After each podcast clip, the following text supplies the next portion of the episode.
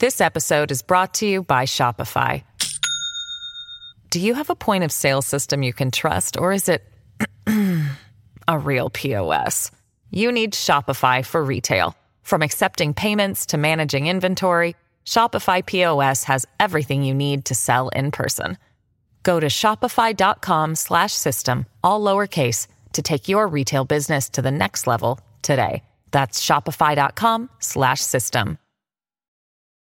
Now, there were cases in India that I've studied in, in my work in development where parents thought, how can I send my child to school? Because I need to use the child for labor. But then what the government of first Tamil Nadu and then Kerala did was to say, well, you know, this government can intervene in a helpful way. We can have, first of all, flexible school hours so that the children can do both.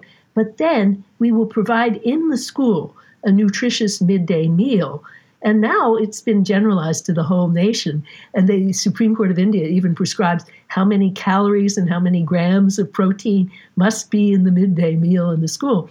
And that cuts through that dilemma to at least some extent because it's a win win rather than a win lose in sending your child to school. People are clever and they can innovate their way around a lot of these terrible problems if they just are approached with goodwill rather than the sense of, oh, humanity is bad.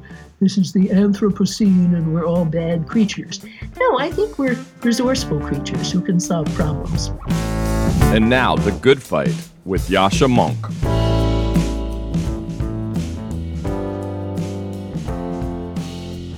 As you may remember, I was taking you through most of the chapters of the identity trap of my latest book. Now, in part three, I've been talking about cultural appropriation, free speech, the new forms of progressive separatism in education.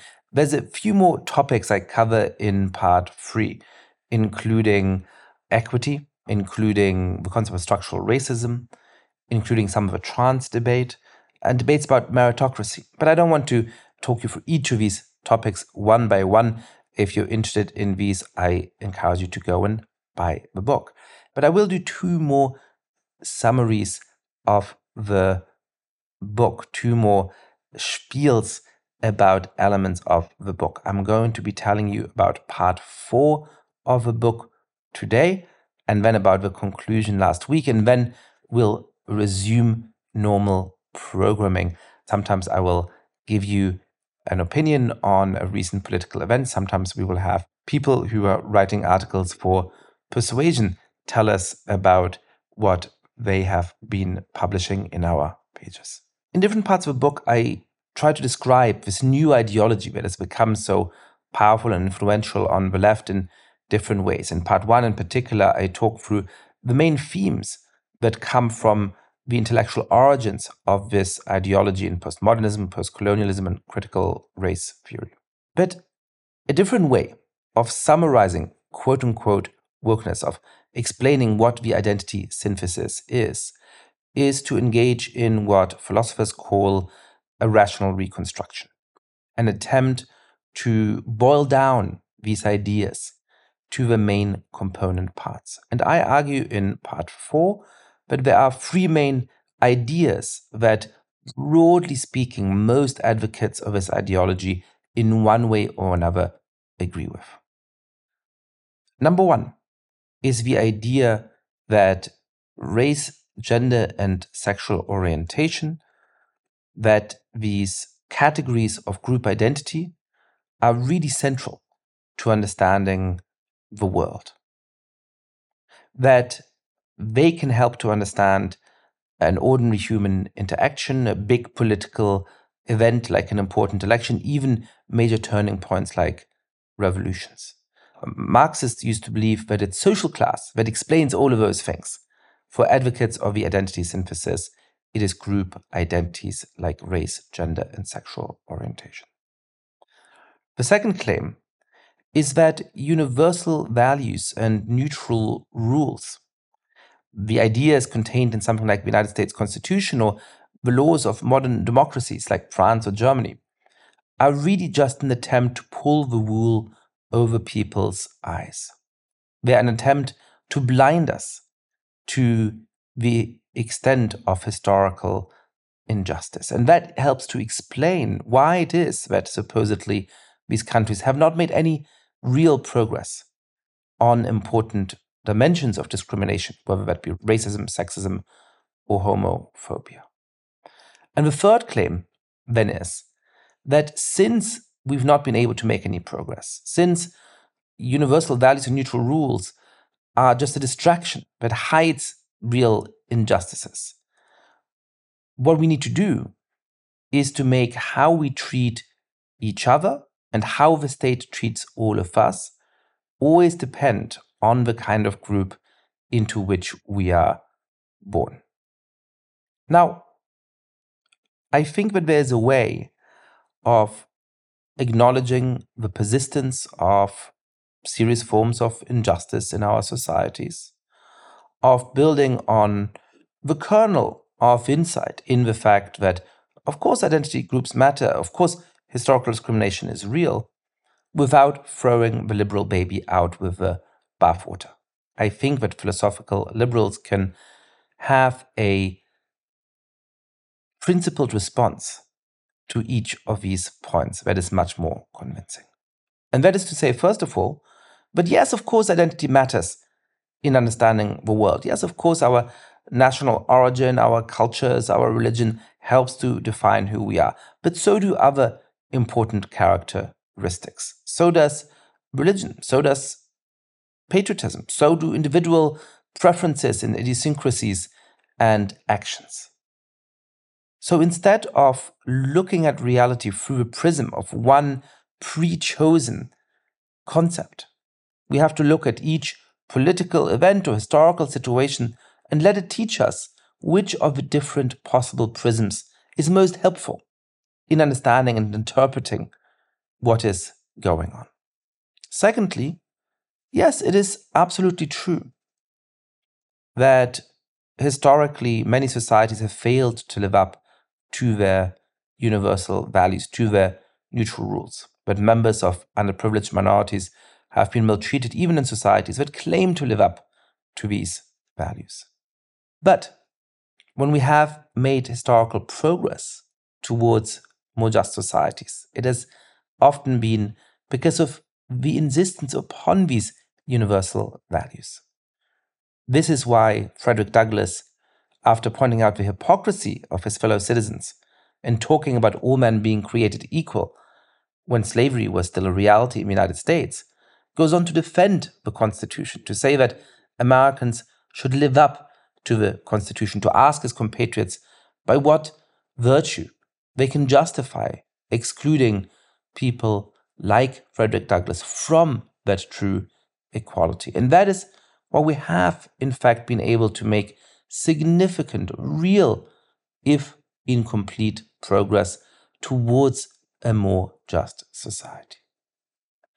For the same reason, finally, the way to make further progress is not to build a society in which how we treat each other and how the state treats all of us always depends on the kind of group into which we're born.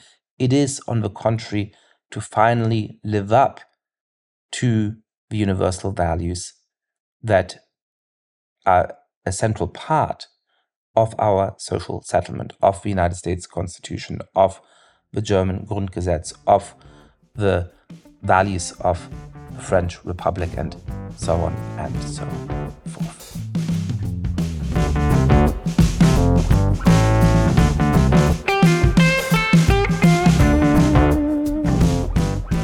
My guest today is Martha Nussbaum. Martha is one of the most distinguished living philosophers. She is the Ernst Freund Distinguished Service Professor at the University of Chicago and the author most recently of Justice for Animals, Our Collective Responsibility. We had a conversation about the nature of ethics and moral philosophy, about what it means to be a liberal in contemporary society and how to respond to the concerns of post liberals that liberalism is not really neutral as it claims. We talked about animal rights and how to be a happy warrior for animal rights, how technological progress, like lab grown meat, may make it easier for us to live up to our moral responsibilities to animals. Finally, we talked a little bit about development and the concept of capabilities that Martha Nussbaum developed with Amartya Sen. And in the end, I asked her a little bit about her current writing project, which is, of all things, about opera. So I always say this, but particularly today, a really wide ranging and I think very fun conversation. Martha Nussbaum, welcome to the podcast. Well, thank you very much for having me on. It's a great pleasure. Well, I really look forward to this conversation. I have a question before we get properly into the different subjects we'll explore today, which is what actually is a moral philosopher and what is this strange enterprise of ethics, of trying to think about uh, how one should act in the world? Well, okay, I'll first say what most people think it is, and then I'll, I have a rather different view. The general idea is started with Socrates, who thought most people don't pause to think and they don't summon their beliefs into explicitness, and therefore they are guided by custom, convention, authority, and they've never stopped to sort out what they really think. So, what most people who teach moral philosophy do is just try to conduct that kind of Socratic inquiry, get people to be more critical more conscious, and therefore to discuss with others more in that spirit of critical awareness rather than just saying, oh, I think this. So I think that's worthwhile, but I also think that in a pluralistic culture where people get their ethical views from many different sources, some religious and some secular, we have to be very careful about not pronouncing and not steering in one direction rather than another. And therefore, I think ethics is, has got quite narrow constraints. But political philosophy has to try to get to principles that could guide the whole society. And therefore, I, I agree with the great John Rawls, who was my teacher, that we need to make sure the political principles are narrow enough and they're thinly formulated enough that they don't use concepts that others would completely reject. So, for example, you would not use the concept of the immortal soul, you would use a thinner concept of human dignity or, or something like that. And this is familiar terrain in international ethical discussion. So, when the Universal Declaration of Human Rights was formulated, got people from China, from Egypt, and you know France, and so on, and they agreed on that whole idea that they had to formulate it in a kind of thin enough way that people from all the different religions could sign on to it. So, so that's what I see myself as doing and trying to get the basis for what Rawls called an overlapping consensus among the different views. So I see myself as doing political philosophy, not really moral philosophy or moral theory. That's fascinating. There's a lot in there. Let me stick with ethics or moral theory for a moment, and then I want to bring out how that is different from political philosophy as you're talking about it. One of the things that strikes me in particular in academic moral philosophy or ethics.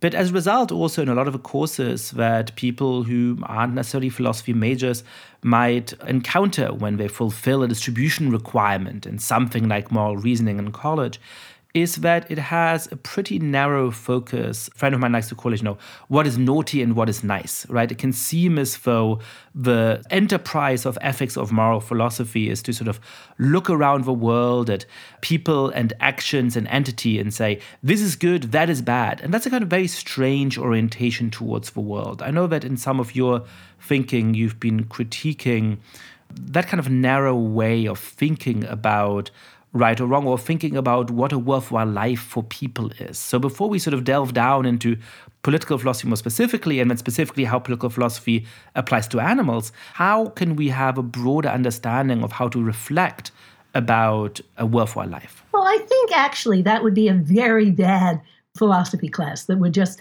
make a list of naughty and nice. I don't know anyone who does that, so I think it's a misconception and a stereotype that it doesn't have much connection to what's actually going on. What's going on is much more Socratic, trying to elicit from people their reasons for doing what they do.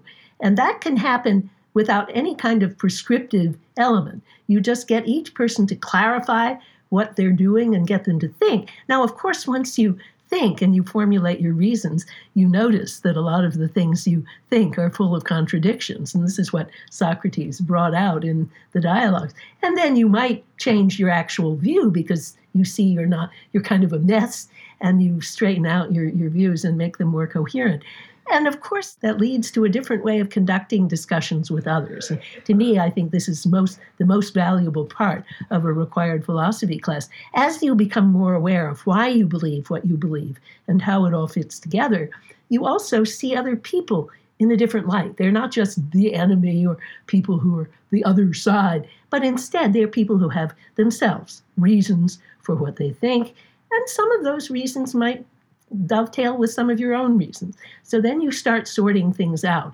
And again and again, in writing about liberal education, I find people telling me that they never realized that you could actually argue on behalf of a position that you don't hold, that you could actually have a classroom debate where you're assigned the side that you don't actually agree with. To me, that's a crucial contribution not just to one's life, where it's good to be wide awake and kind of know why you're doing what you're doing, but especially to our political culture. We're not just yelling at one another across the great void, but we're trying to sort out why. And then that classroom debate is going to be a model that people could take into the larger society. And so you were hinting earlier at a distinction between what some people say is conceptions of good versus conceptions of right, between a comprehensive view of what is worthwhile in life versus a more narrow political set of conceptions about what is just in the way in which we deal with each other in political society. So, how is it that our thinking should be constrained by an awareness that we're not going to have exactly the same conception of what the good life is, exactly the same conception of what, in a transcendental sense, is just in a liberal society.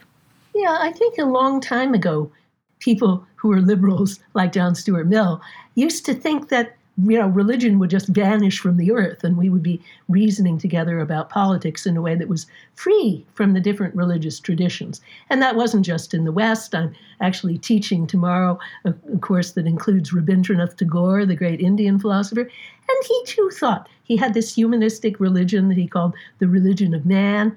He thought we would all converge on that. But now we see that doesn't happen, that under conditions of free inquiry and freedom of speech, people actually dovetail very little. They have different religions, different comprehensive views that are some religious and some, for example, Marxism would be secular.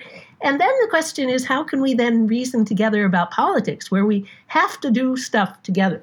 And so the idea that I and others have is that then we have to be especially careful that we narrow the scope of our inquiry. We're not going to formulate principles about the afterlife, for example, where you're never going to get any agreement. And yet you have to have a content that directs political action and political distribution.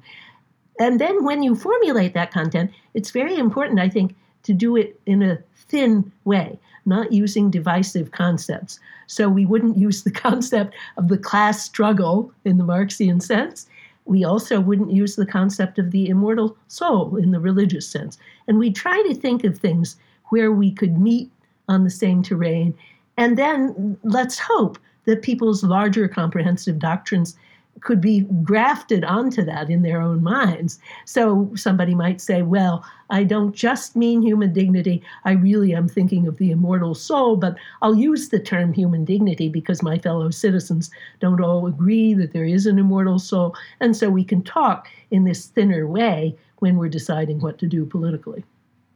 Let me put a couple of objections to this, and I'll start with a kind of more moderate objection and then try to ventriloquate the objection that opponents of liberalism have put to me as I've been debating with them and trying to defend liberalism to them. So the narrow objection is simply one of how to actually understand each other. So the idea, broadly speaking, here, right, is that we live in a coercive society that is very diverse. A society in which you will have a very different set of ideas about what is good and bad and what motivates us and what kind of life we should lead. And we also have laws that threaten you with terrible consequences if you don't obey them.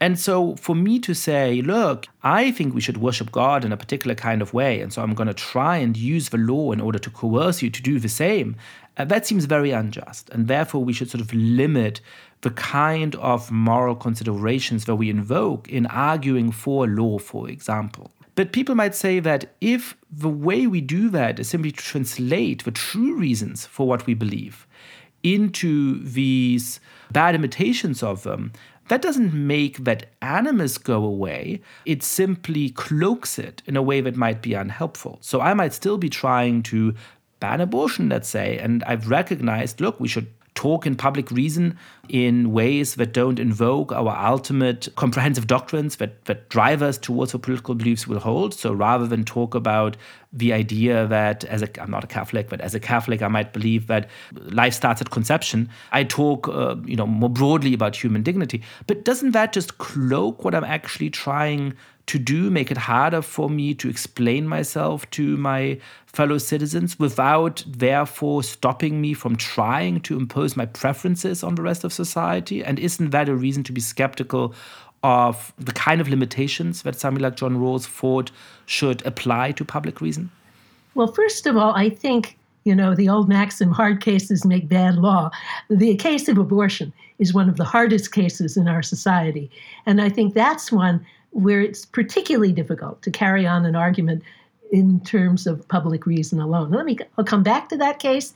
But for most things where we have to talk about, let's say, the distribution of health care or other goods in a society, I think it's possible to find this neutral meeting place where, for example, the reasons of a believing Catholic for wanting everyone to have access to health care will be very different, maybe, you know, in the theology, from my reasons as a Reformed Jew for wanting everyone to have access to health care.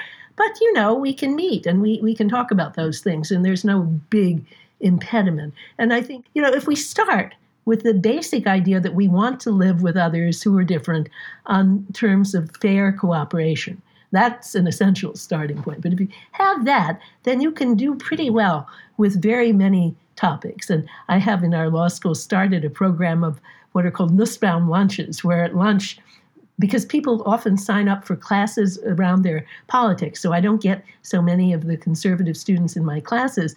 But if they sign up for one of these lunches, which I usually teach with a more conservative faculty member, then they discuss the topic with other students who disagree for 90 minutes.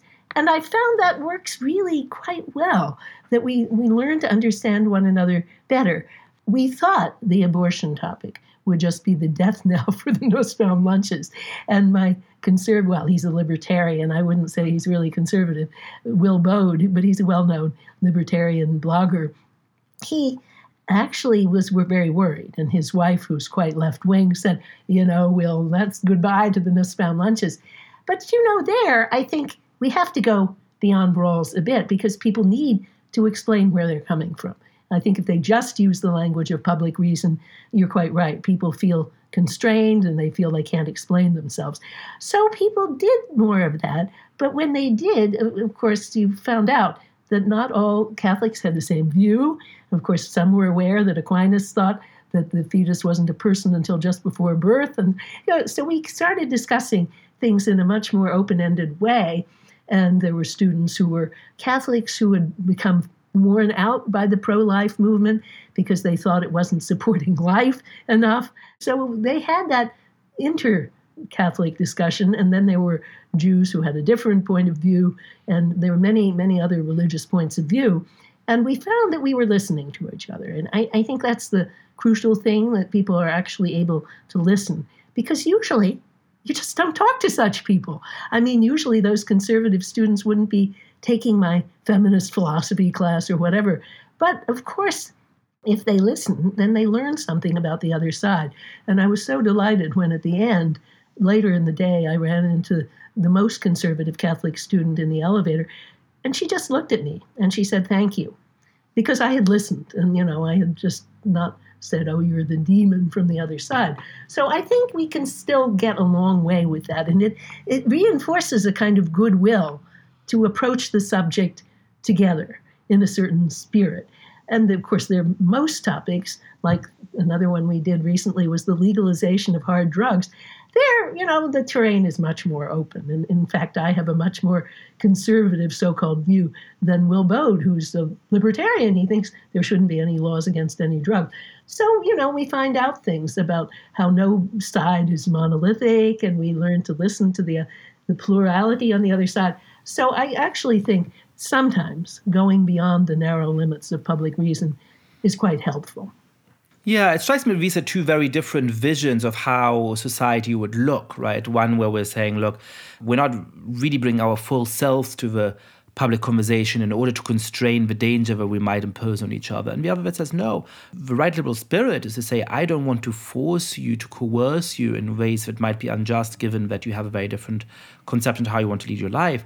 But precisely to have an empathy for you, it's helpful for you to tell me how you see the world. And it's helpful for me to tell you how to see the world. That's, that's having two different liberal sensibilities. Let me just add one thing that Rawls didn't actually say people in what he called the background culture shouldn't do that. He actually thought it was fine for them to do that. It was just that in certain political roles, in particular, he mentioned the Supreme Court justice writing an opinion, then you shouldn't give your reasons for that decision binding on the whole country in terms of your personal beliefs. So, so I think he's been misunderstood a lot.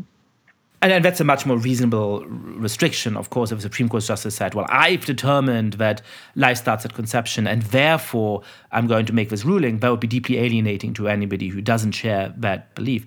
Now, the broader critique that post liberals who I've debated in various contexts have put to me, which I don't find to be intellectually convincing, but that clearly has a real emotional force to them and to others as well, is that that evolution that you invoked from a perfectionist liberalism of somebody like John Stuart Mill to a more political liberalism of somebody like John Rawls is somehow a con job, right? What they claim is that liberalism at the beginning had this idea that religion would fade away. I don't think that all liberals had that even at the beginning, but that used to be what liberals said. And now they sort of pay lip service to the idea that liberal institutions and societies are neutral and that people with a broad variety of viewpoints can live equally and fully among them, including those who are deeply religious. But in practice, that just isn't the case, right? This is just a sort of thin veneer of excuse in order to actually exclude people who do have those strong religious beliefs or who do have more traditional beliefs. And so, in practice, if you are somebody who has a traditional set of moral views, or if you're somebody who has a strong religious faith, you have to reject liberalism if you want to sustain a society in which you're going to be able to sustain your kind of moral and religious community. How do you respond to that criticism? I have my response, but I haven't found it to be as convincing as I was hoping, so perhaps you can give me a better one. I mean, the first thing to say is I think a lot of people in the academy are guilty of what they say. That is, they do despise religious people and religious doctrines. And I think that's very unfortunate. And I think they're behaving badly when they do that. But, you know, really, I mean, I'm a religious person and I am a member of my synagogue, and I, I do feel it's an important part of my life. Now, of course, Reform Judaism is about as critical thinking oriented as any religion has ever been.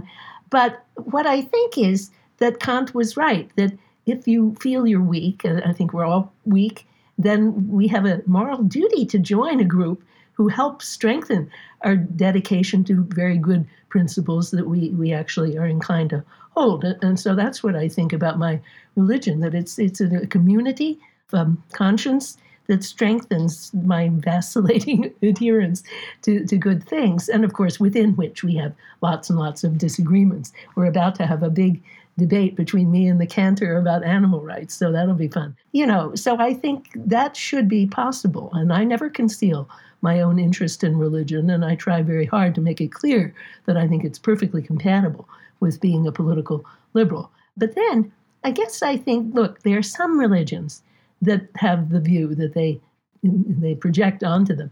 There are some evangelicals who think that critical thinking is bad and that you shouldn't be exposed to critical thinking. When I wrote my book on liberal, my first book on liberal education, Cultivating Humanity, I made a great point of including religious institutions in the database. So I had a chapter called Socrates in Religious Institutions.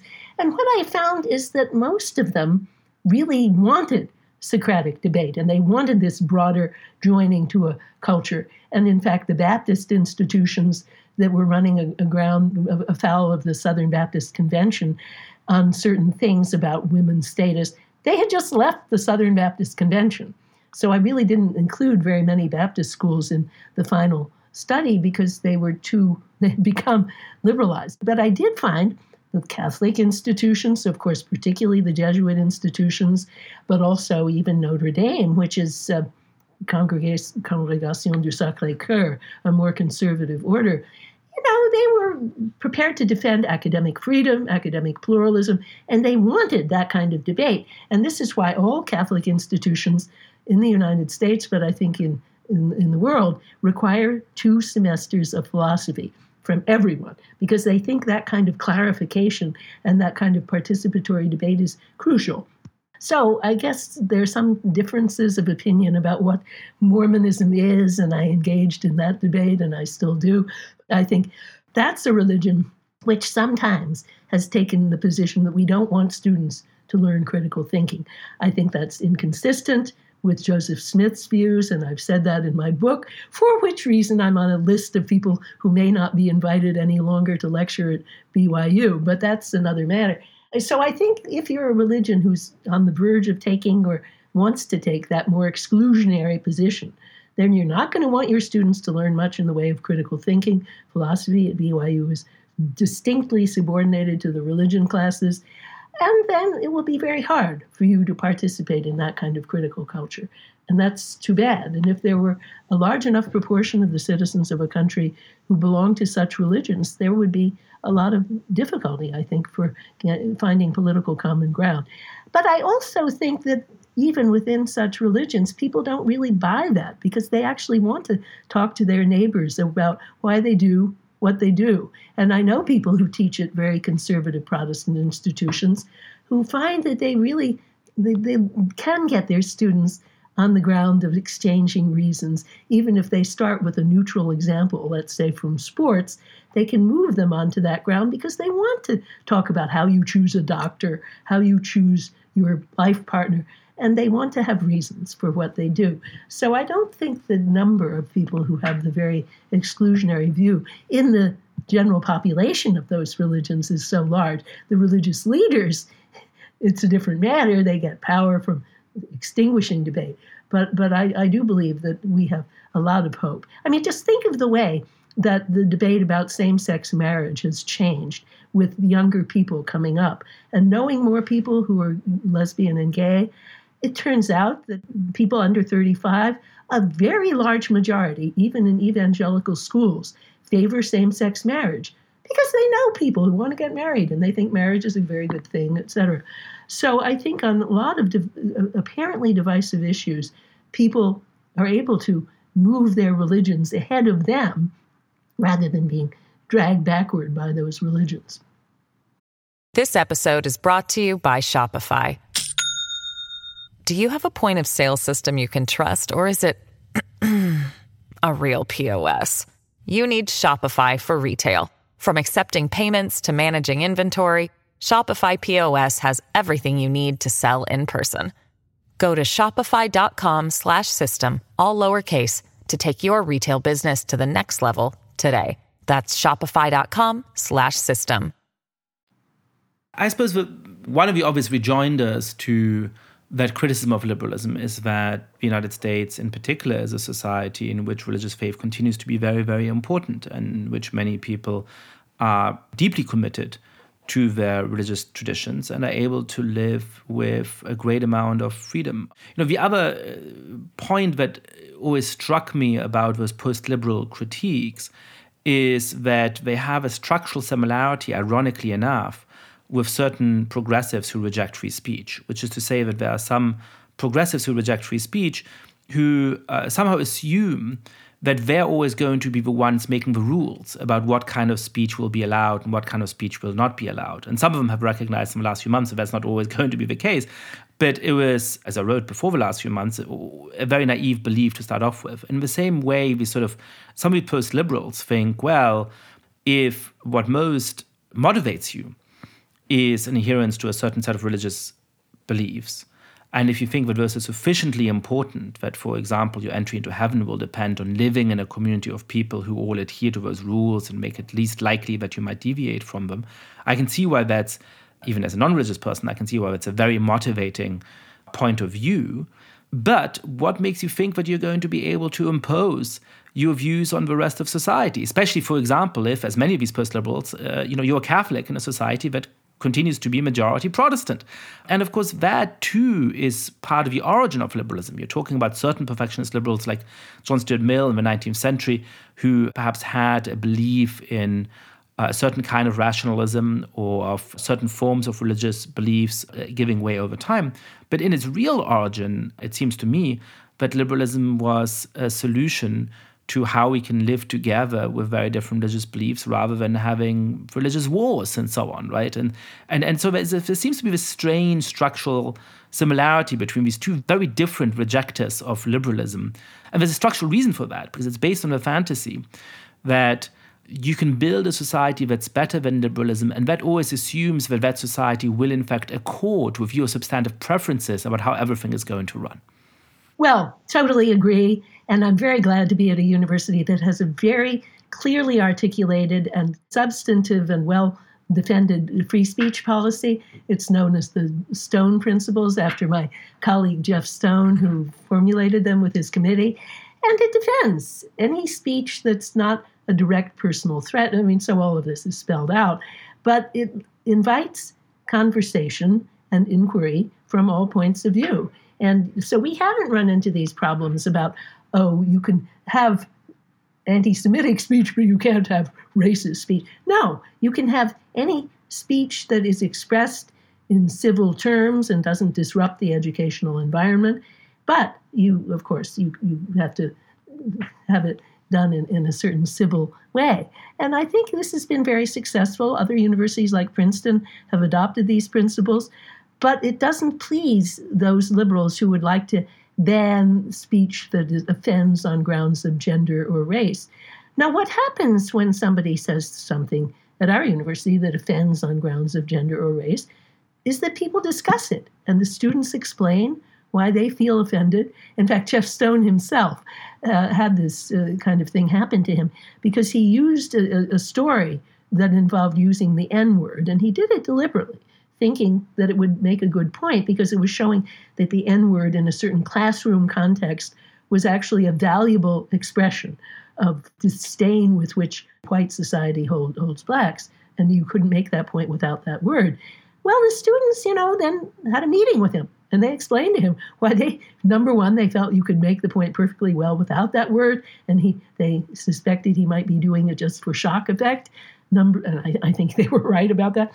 Number two, you know, that you have to understand that certain words have a history that makes their very presence in the classroom toxic in such a way that it impedes learning. So, you know, you have that kind of discussion and see where it comes out. And if the, both sides are of goodwill, and of course, Jeff is of great goodwill and the students were too, then I think, you know, you can you can get along. Now that doesn't mean you have to agree at all. And I think the crucial thing is that we don't think that we would agree in the short run about anything, but it's just that we have an open mind and we're listening and we don't think that we can call the tune for others. So, in my book about sexual assault, I talk about Dante's account of the vice of pride, which was the vice where you think that you've got everything. The proud in purgatory are curved over like hoops because they're looking only at themselves, their own underbellies, and they're not listening to other people and they're not looking out. And I said that's the way so many men in our society have been brought up. But the first thing they need to do is listen to the voices of women. And I tried to be one of those voices, not assuming that all men are bad, et cetera, et cetera. And very often, from my publisher's assistant to many readers, I've gotten the remark, well, I can actually, as a man, I can read this book because I don't feel that I'm being indicted by the whole discussion. And that's what I want. I, I, the example that Dante gives of the good, you know, in purgatory, you're supposed to follow good examples and get rid of bad examples. And the good example was the Emperor Trajan, who listened to the voice of a poor woman who wanted to describe to him her situation. And I said, that's the good example that we all need to follow. Listen to women's voices, let, let them tell their stories, and then formulate political principles afterwards. That, I think, always needs to happen. And you always need, as a teacher, to create a classroom context where people can express very contrarian points of view, so long as they're actually listening and learning. And you can kind of tell when that's happening. And if that's not happening, you talk to that student a little bit and you say, well, this is not helping the conversation in the classroom. And so, but I, I do think there are a lot of left wing people who have the vice of pride in, in Dante's sense. They, they see only themselves and they want to control other people because they feel they know what the story is. And that is very dangerous.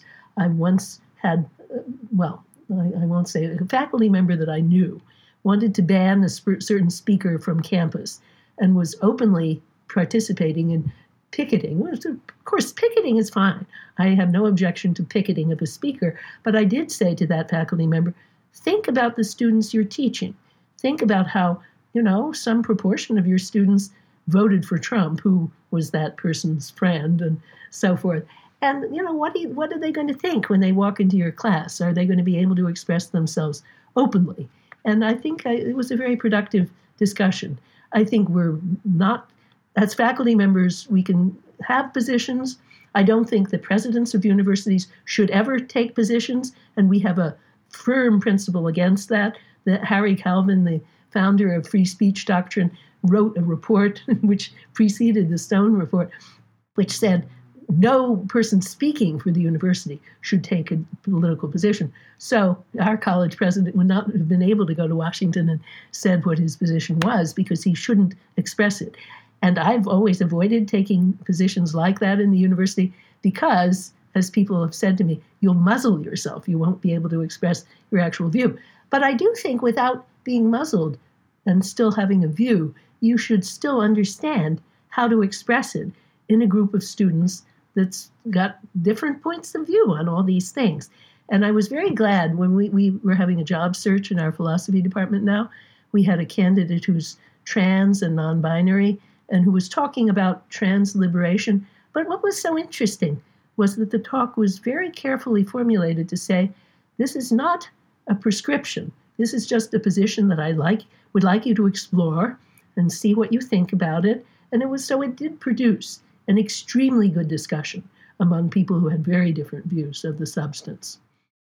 One way of thinking about liberalism is that it's a set of rules about how we can live together in society, even though we have very, very different beliefs, and yet each be able to pursue our idea of how we want to spend our time on earth, what are our priorities, what are the things that are most important to us, some of which may be chosen sort of ab novo at the age of 18, but some of which may be pre given by the moral and religious communities into which we're born. We can simply continue to, to live up to the kind of responsibilities that those give us. It seems to me that liberalism has greater difficulties coming to clear answers in cases where it's unclear whether somebody has full moral agency and well, it's unclear whether somebody should be counted among the circle of people who have full moral rights. So, in a sense, I think that is what the debate about abortion is over, right? What is the moral status of a fetus, for example, and what does that mean for how we can constrain what kind of medical interventions we're going to license? That is, of course, often the case in controversial questions about education, right? To what extent can a 13 year old make choices for themselves? To what extent should parents be alone in making choices on their behalf? To what extent should the state be allowed to step in when it feels that parents are not living up to the kind of responsibility they have towards their children? But it seems to me that the same question is fundamentally at odds in the topic that is covered in your latest book, which is to say how we treat animals and how we should conceive of the responsibilities we have towards animals and perhaps the rights that animals have in their own right. Yeah, I think this is a very long discussion. I don't expect that we're going to arrive at any consensus anytime soon. And rather like Peter Singer, who said similar things, I'd be very happy for people just to take these issues seriously, debate them, think about them when they buy meat and, and, and when they endorse practices like the factory food industry that cause great pain and suffering to animals. I want them to know.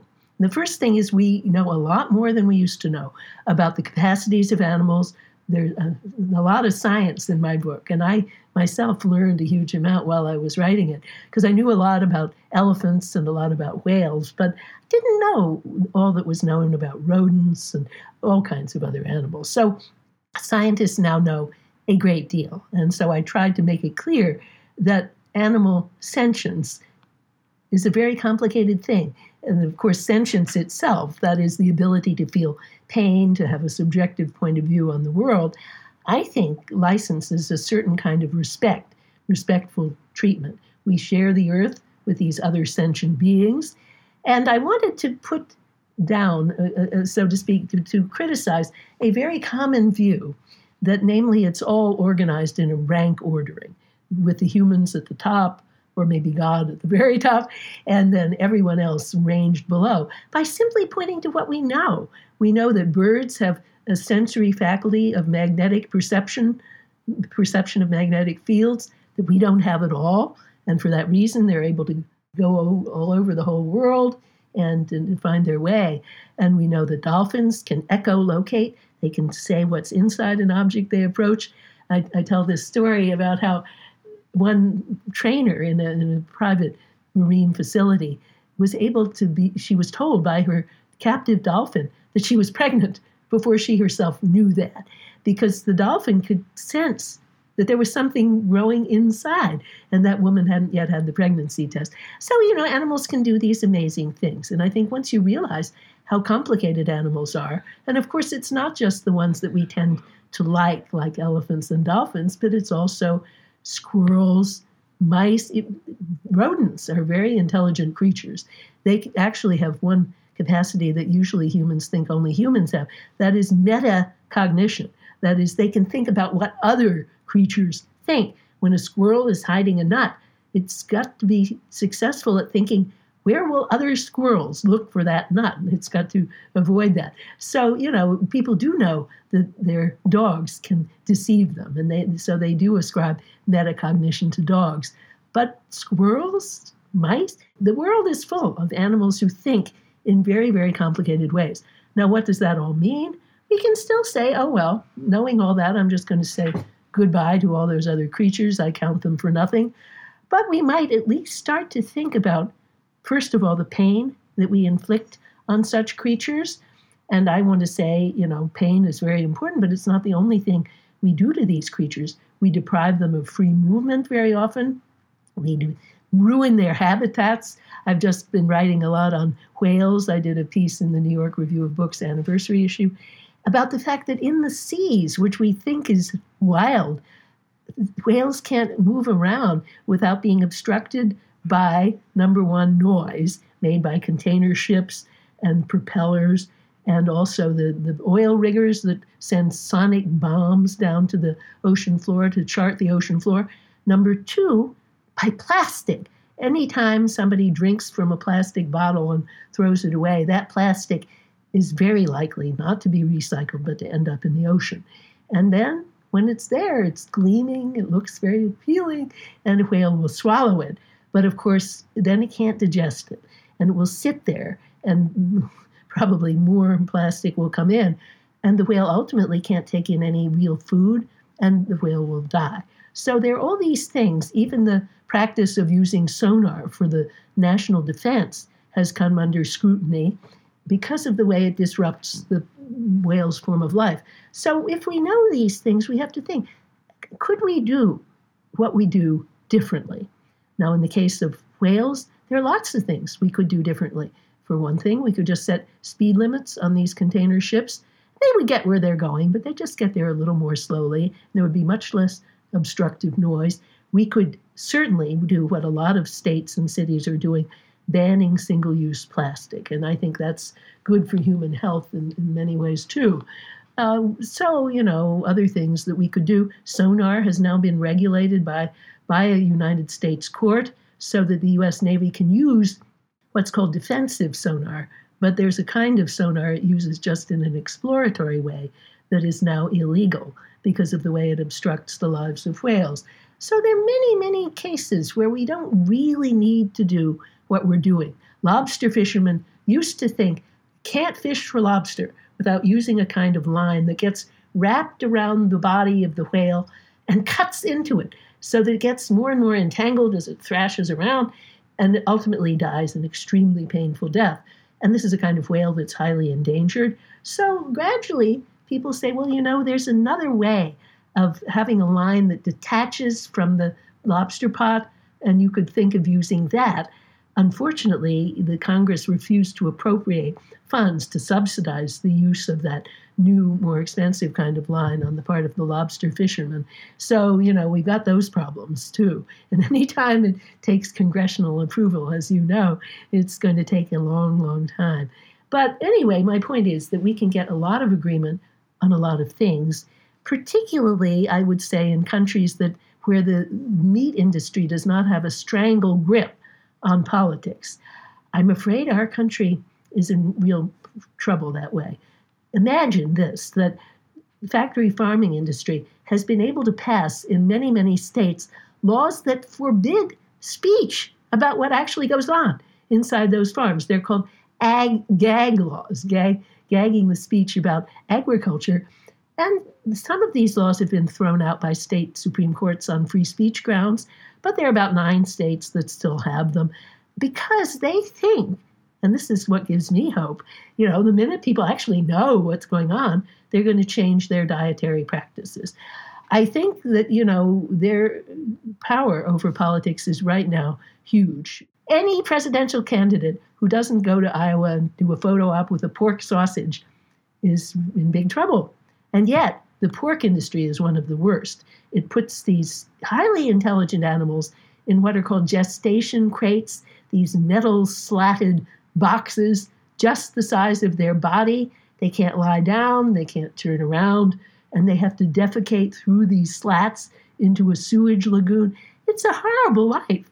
It's a, a, life not worthy of the dignity that that animal possesses. And if people saw that, and they then saw by contrast what a, a pig is in a different habitat, then they would think differently. I think one of the problems we have is that people do see elephants and whales in a, a more robust, not fully natural, but sort of natural habitat.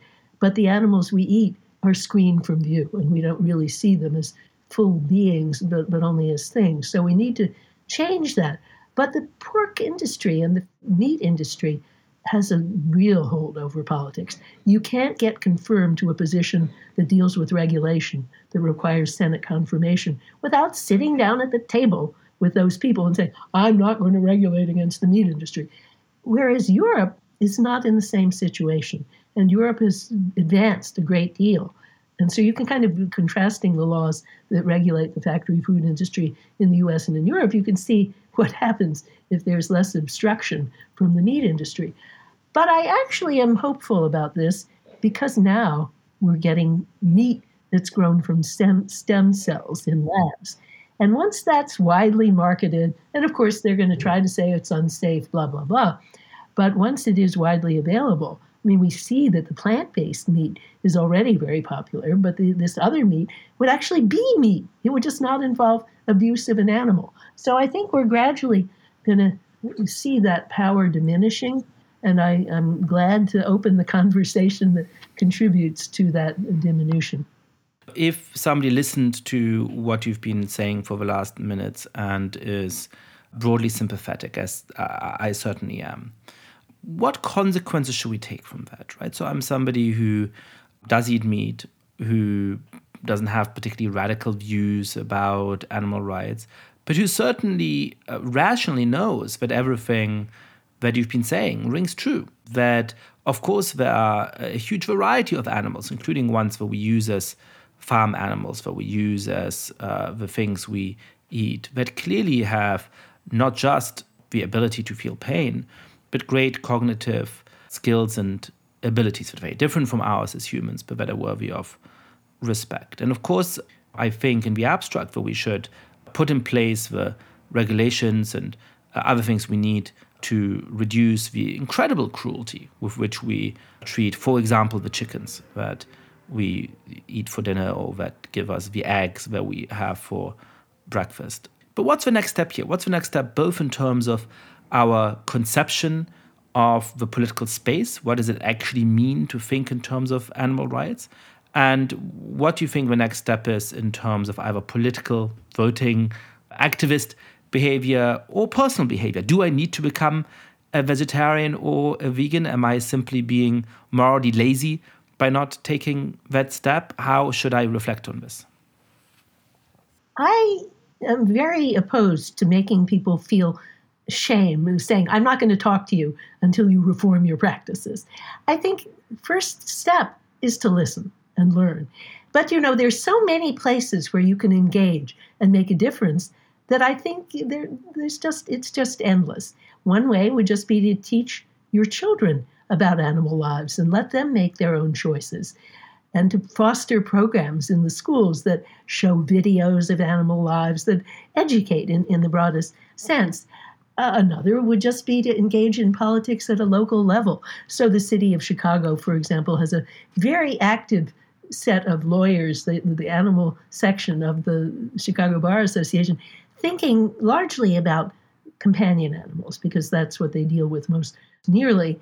And they've succeeded in banning puppy mills are terrible, terrible breeders that raise these dogs under very bad conditions, often with parasites and so. But they conceal the conditions, and then they market them as purebred pets in pet stores. Now, um, the problem is that the puppy mills are mostly in other states. They're in Missouri most of all, and the Missouri is in the grip of that industry. And they did pass a law against it, but then the governor vetoed it. And so, so far, they haven't been able to do that. So then you have to just think, what can I do here in Chicago? And the city council of Chicago actually voted that no pet shop may sell an animal that might be from such a puppy mill. So the only way to do that, because they conceal their origins so well, is to say you have to adopt a shelter animal. That's the only way you can acquire legally an animal in the city of Chicago. And then it turned out that the puppy mills got around that one and they were saying, oh, we're a legitimate shelter. And they had these bogus fronts and they smuggled the puppy mill dogs under these bogus fronts and said they're shelter animals. So then they had to pass a different law and they had to define a genuine shelter animal in, in a more a tighter way. So, you know, you have to keep working because the opposition is always trying to get ahead of you.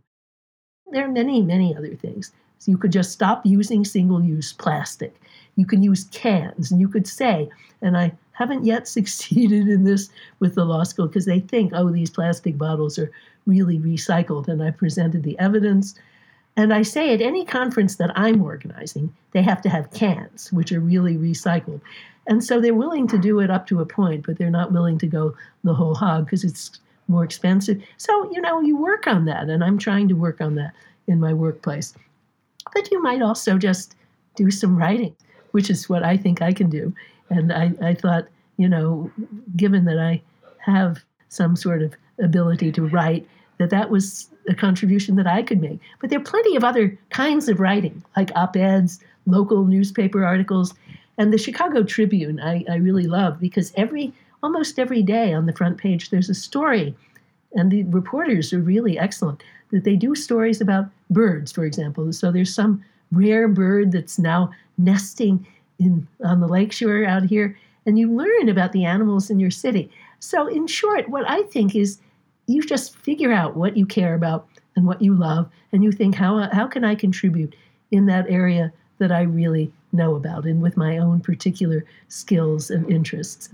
I think it would be quite a good idea if people would gradually gravitate to either plant based meat or the stem cell type meat. It's good. I mean, meat is not that great for your health anyway. And but animal agriculture contributes enormously to global warming. So there's the health issue, there's the global warming issue, and the stem cell meat is doesn't get around the health issue, but it does get around the global warming issue. It doesn't contribute belch methane out into the atmosphere. Now, I found that I myself, being an aging woman who's quite athletic and does 90 minutes of exercise every day, I need about 65 grams of protein per day in order to be healthy. And it turns out actually that plant based protein either it's a type that I can't digest, which is one problem, or if I can, it doesn't give me enough of the muscle building enzymes that I need. I was having problems of weakness. I mean, I'm now taking creatine supplements, which seems to make things better. But I, I do have some dairy in my diet, and I do still eat fish. And I have an argument in the book. I, I actually think that because fish, unlike most animals, live in the instant, they don't make elaborately temporally extended plans, they don't suffer the harm of death in the same way that most animals and humans do. The, the most qualms I have about my own diet is dairy, because the dairy industry, there's no way to think of it that it doesn't involve taking the calf from its mother. And that's a terrible loss to the mother and to the calf, of course. I mean, I think you could imagine how to reform it, but it would be not profitable at all. So I'm worried about the dairy industry. But right now, I still eat yogurt quite a bit, and uh, you know, I think we shouldn't we shouldn't judge. I, we we have to be people who are trying to do the best we can. And if we try to do the best we can and we pay in and contribute in some way, I don't think people should be wagging a finger at. I think that's just first of all, it's very counterproductive but uh, but it's not a good way to be in the world.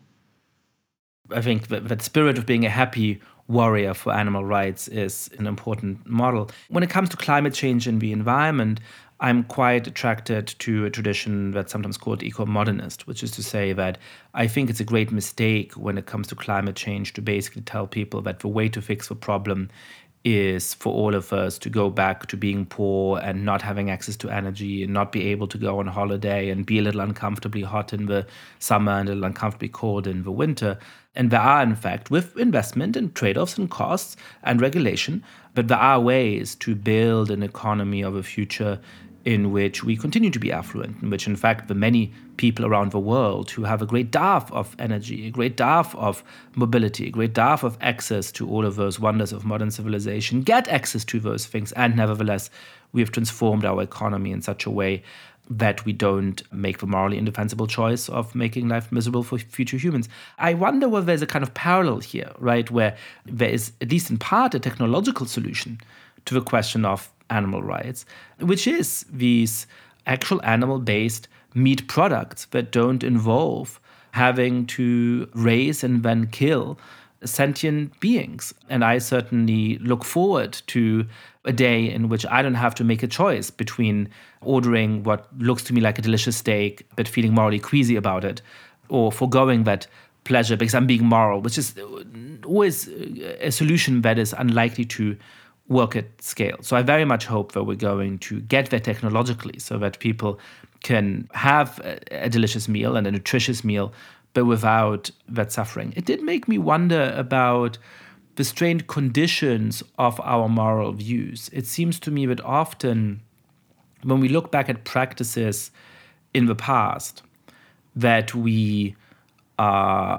consider to be deeply immoral or unethical, have trouble understanding how hard it is to actually act in these moral ways when your necessity or even your convenience greatly depends upon it. Right? When we're looking at these children working in the 19th century in coal mines or in factories, eh, you know, which seems so obviously brutal and morally wrong. And how is it that so many contemporaries didn't see that?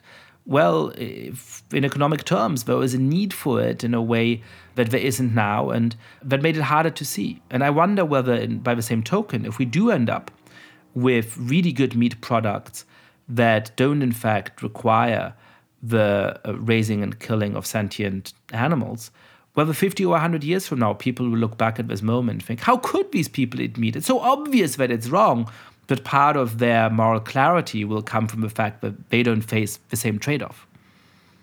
Yeah, absolutely. I agree with pretty much everything you say. In fact, it reminds me, as I mentioned, I'm teaching this course in Indian political and legal thought, and Gandhi had exactly the view you're criticizing that we should go back to the village level of life, spin our own cloth, et cetera, et cetera. And Nehru just couldn't stomach that. Uh, their letters are really interesting because said, Why do you think that life in a village is so great? It's usually not very good, and therefore people are not more virtuous, but they have more incentives to behave badly because they're under such stress and unhappiness. So, yes, I totally agree that we should prefer technological solutions whenever there are some. Now, in general, so I have this position that I derive from Hegel, namely, when you're faced with a tragedy, namely, there are two things you have to choose between and both seem wrong. What you must do is to look way ahead and say, is there a solution that could obviate or up, lift up uh, Aufhebung of the dilemma? And so one, one case would be the stem cell need that you mentioned. Another would be medical experimentation. Now, right now, you know, these experiments on animals are necessary to provide drugs that do great good, not only for humans, but also for other animals. But of course, they're really very objectionable. And if you look at how animals are treated, that's not, it's not acceptable. But if you look way ahead, and it's not even that far ahead, computer simulation and robotic techniques will soon displace this flawed medical experimentation. I mean, studies of rats are not very good at projecting to humans anyway, and people know that. And gradually, as you know, in surgery, there's more and more robotic surgery that's absolutely amazing what they can do with not without general anesthesia and so on. And so I think gradually too there will be experiments using technology that we'll be able to get rid of experimenting on animals. And so I'm quite delighted by the future in that respect. So every time that we have a, an impasse, we should look at it in that spirit and see what else could we do. Now, there were cases in India that I've studied in, in my work in development where parents thought, how can I send my child to school? Because I need to use the child, and this is your own story, but it still goes on. I need to use the child for labor. But then what the government of first Tamil Nadu and then Kerala did was to say, well, you know, this government can intervene in a helpful way. We can have, first of all, flexible school hours so that the children can do both. But then we will provide in the school a nutritious midday meal. And now it's been generalized to the whole nation. And the Supreme Court of India even prescribes how many calories and how many grams of protein must be in the midday meal in the school. And that cuts through that dilemma to at least some extent because then there it's a win-win rather than a win-lose in sending your child to school. So those are the you know people are clever and they can innovate their way around a lot of these terrible problems if they just are approached with goodwill rather than the sense of oh humanity is bad. This is the anthropocene and we're all bad creatures. No i think we're resourceful creatures who can solve problems since you mentioned Gandhi in the context of vegetarianism, I can't help but cite George Orwell, who has a really fascinating essay on Gandhi that he wrote briefly after Gandhi was assassinated and briefly before Orwell himself passed away. And, you know, Orwell is very ambivalent about Gandhi. He has great admiration for him, but he also says that in the first line of the essay that you must always beware of saints in politics. And he does think of Gandhi as a kind of saint in, in politics. But the most cutting line of a piece, and it's a little bit harsher in tone than the rest of the piece, is when Orwell reflects on the choice that Gandhi gives to some of his relatives of whether or not to consume animal products when they're sick, and when it says that those animal products might save them, and Gandhi basically encourages them not to, but leaves the choice to them. If a decision had been solely his own, Orwell writes, he would have forbidden the animal foods, whatever risks might be. There must, he says, be some limit to what we will do in order to remain alive, and the limit is well on this side of chicken broth. well, yeah, I think Gandhi I've always had such a negative view of this aspect of Gandhi, and I have to correct it a little bit by saying, I mean, the, my friend Amartya Sen always reminds me what a charismatic leader he was for the independence movement. And it's possible that he would not have had the success he had in getting the British out of India if he hadn't been such a strange religious character, because people accepted him as a wise guru.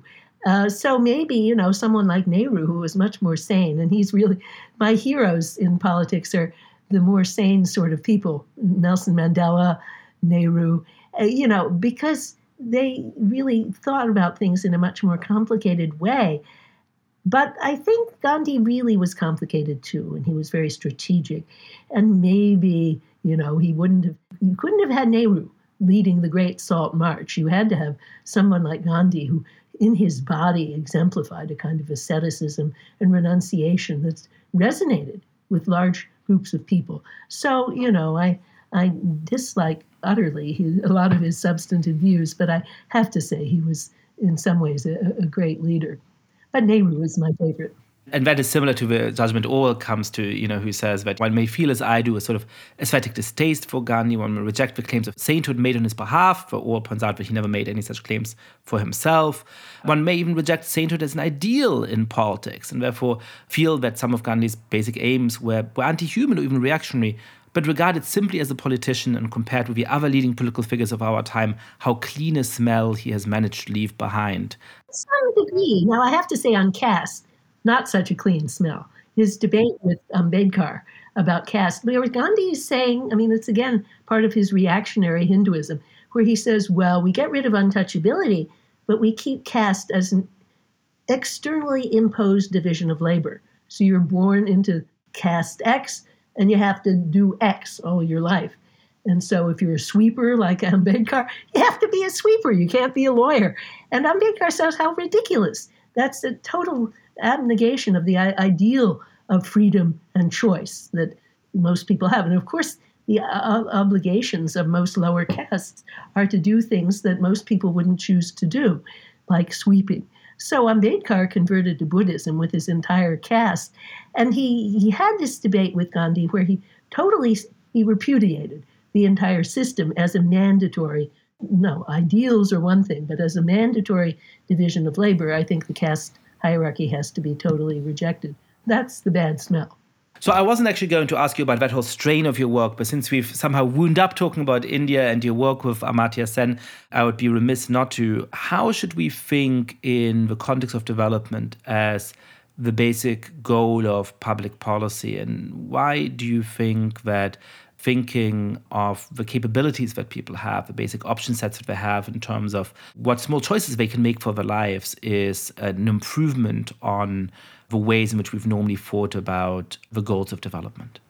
Of course, what was on the scene when Amartya first and then I came along was measuring how well a country or region was doing by simply looking at gross domestic product per capita. Now, the first thing that's wrong with that is it's just an average. So it can give high marks to nations or states that have great inequality because it doesn't ask how the people at the bottom are doing. But the second thing that's wrong is it doesn't disaggregate the different parts of a life. You might be doing pretty well in one area and not in another. And so we wanted to say that the options that people have are have to be plural. And they have to include things like healthcare, bodily integrity, all the things that I eventually put on my list of capabilities, which Amartya doesn't use. But anyway, you know, the idea of getting a much more complicated picture of development there are states, and in particular Gujarat, where the current Prime Minister Modi is from, that was doing quite well by gross domestic product per capita, very badly on education, very badly in maternal mortality. So once you start listing the things that actually matter to people, you get a different set of answers. Then, if you moved up one level in terms of adequacy, you might get to utilitarianism, which measures how well you're doing in terms of the satisfaction of people's preferences. That's a lot better because it's really about what politics is doing for people, but it still has some problems. Number one, it's still an average and it therefore doesn't tell you how the worst off are doing. Number two, it still aggregates the different parts of a life together. Just talks about utility, this all purpose placeholder for different, many different and incommensurable types of choices. But number three, people can feel satisfied because they don't know any other option. This is the problem that economists call adaptive preferences. They can say, oh, women don't usually go to school, so I'm, I'm satisfied with the amount of schooling I have. And that's often a reinforcement of an unjust status quo. And then finally, it, it, what's it? It's shooting at a state, the state of satisfaction. Whereas people don't want to be in a state, they want to be active. And this is something that my former colleague, the great Bob Nozick, said about if you imagine a utility machine, it could produce amazing and terrific satisfactions. But suppose you were hooked up to it and just didn't do anything, but you had this illusion that you were doing these things, and therefore you felt great satisfaction. Most people would not choose to be plugged into that machine because they want to strive and they want to do whatever they do by being agents in their own lives. And utilitarianism misses the importance of agency. So, for these reasons, we reject utilitarianism and then we, we get on to our own view, which is much more pluralistic, and therefore the human development reports that Sen help to construct measure many different things. And countries can go to the top not by having any one thing, you can just look at the different achievements in, in lots of different areas. And then what I did was to turn that into a kind of minimal theory of justice. A society is minimally just only if it's been able to get people up above a certain threshold on 10 very basic kinds of things that include life, health, bodily integrity, the development of their senses, imagination, and thought through education and political liberties, and, and on and on goes the list. But in any case, that's the sort of thing that you could imagine a constitution protecting in a variety of much more concrete ways. And that's the reason I developed it, because I think countries often are kind of formulating their constitutional principles. And it, it really is, I, my view was inspired by thinking about the Indian Constitution and the South African Constitution. But having learned from those, then I hope I can recommend something that new nations might want to consider. And now I just have a final question because as we were chatting before we started this interview, you mentioned to me that you're writing a book about opera next. Now, you've written about a great many different subjects, so it's less surprising in your case than it might be in some.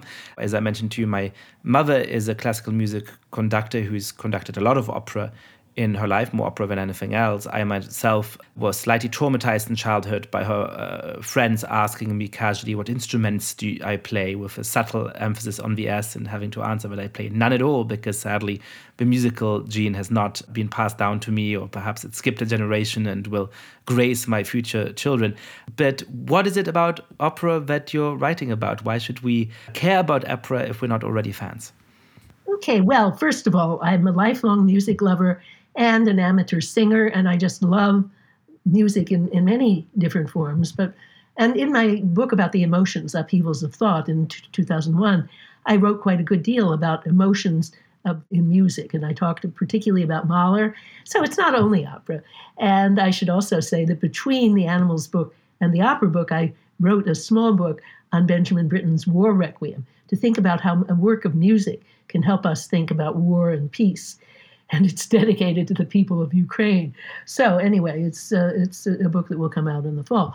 But opera has been my particular favorite, largely because I am a, an amateur singer and I love the human voice as a medium of expression. And I've taught for years a, a course in opera with Anthony Freud, the now current, but he's soon to be former general director and CEO of Lyric Opera of Chicago. He's a wonderful man. He's a great teacher. And our class is called Opera as Idea and as Performance, where we say, well, there's some people who sit and read the score and listen to the recordings. That's me. But there are other people who bring in the set designer, the costume designer, all the things that make it a multimedia art. And that's Anthony. So I hope that whoever succeeds him will want to teach that class with me again. But in any case, over the time, I started out writing program notes for them, being their Mozart expert, because I'm really a long time lover of Mozart's operas, and I think they're a form of Enlightenment political thought. So that's the basic core of the book is to develop that idea that Mozart's operas, not the libretto so much, and sometimes actually the libretto is in tension with what he's doing musically, but the music is an experience of various Enlightenment values. He was a passionate Freemason, and the Freemasons themselves thought that their that music was a, an essential part of being a free citizen of the Republic of the future. So the book is called The Republic of Love. It's in contrast to a prior book of mine that was called The Monarchy of Fear. So it's trying to show how Mozart, in his works, has created a culture that shows the possibility, at least, of a republic based on mutual brotherly love. And so I do this complicated way over a number of different operas, some of which are more problematic than others. But then in the second half of the book, which I'm just writing, starting to write now, I say, well, but you know, Mozart was a rather optimistic person and he didn't really see certain obstacles to his way of thinking that modern society does see. What about society's use of prisons and torture and the death penalty? And so, so I look at you know Beethoven's Fidelio, at Jake Heggie's Dead Man Walking, as, as operas that take up the challenge of thinking well about prisons, torture, and the death penalty. But then, and this is the chapter I'm actually writing now based on a previous program note, Mozart underestimated the power of religion, is what we were talking about before. He did think, I think, that everyone would become a Freemason and we wouldn't have superstitious fear and the superstitious call to retribution, which was what he particularly hated and opposed throughout his works. And so, you know, we don't see that. And uh, Verdi's Don Carlos is what I'm writing about now a very deep and penetrating look at how a certain religion, and of course, he was talking in the libretto about an earlier version of the Catholic Church, the Inquisition, but he was really talking about his own time, Pius IX and his syllabus of errors and his dogged opposition to the Republican movement in Italy, of which Verdi was the leading proponent. So he's thinking, you know, the trouble is that people are afraid and they religion can get a grip on their minds through fear, but then also through resentment. And he shows how religion drives the we the weaker people feel, the more they want to attack and get the better of other people. And we see this in this tremendous auto da fe scene in Don Carlos, where, of course, the church is getting you to urge that the heretics be burned at the stake.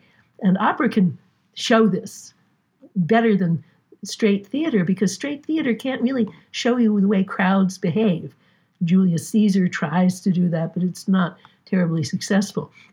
Verdi was the great master of the chorus and choral emotions. And he really has some, he's onto something very powerful about the interconnection of weakness, fear, and the desire for revenge on your enemies. It's something we need to think about now, I think, more than ever, because we have a politics that's increasingly driven by a kind of resentment and a hatred of vaguely specified others. So, anyway, that's what I'm writing there. And then I go on through several other problems, but I end up with Verdi again because Mozart died at a very young age and he didn't think about the problem of how can you be a Republican citizen as you're growing older.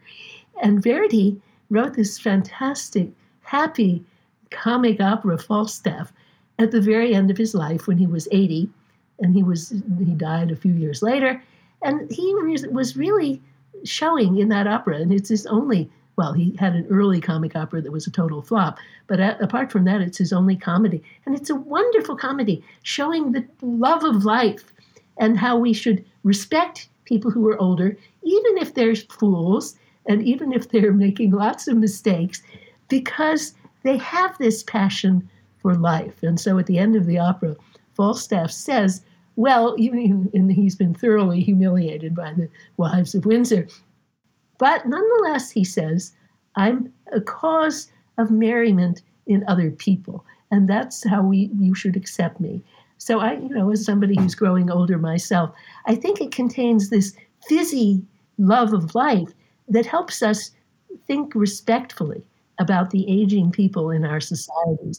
Because, you know, our societies do not respect aging people. Every time I go to the doctor, I have to choose whether I tell them who I am or whether I don't. And if they know who I am because it's the university hospital, then they tend to be a little bit respectful. But if I'm just any old 75 year old person, you know, they're very disdainful. And there's a lot of research on this, on how people who are aging are treated with condescension. So I, I really feel that is a problem for a republic based upon love. We have to love the bodies of aging people, and we don't. And so I, I feel that was a good place to end the book. Martha Nussbaum, thank you so much for coming on the podcast. Well, thank you so much. It's been a great pleasure. Thank you so much for listening to The Good Fight. Lots of listeners have been spreading the word about the show. If you too have been enjoying the podcast, please be like, rate the show on iTunes, tell your friends all about it, share it on Facebook or Twitter. And finally, please mail suggestions for great guests or comments about the show to goodfightpod at gmail.com. That's goodfightpod at gmail.com. This recording carries a Creative Commons 4.0 international license. Thanks to Silent Partner for their song Chess Pieces.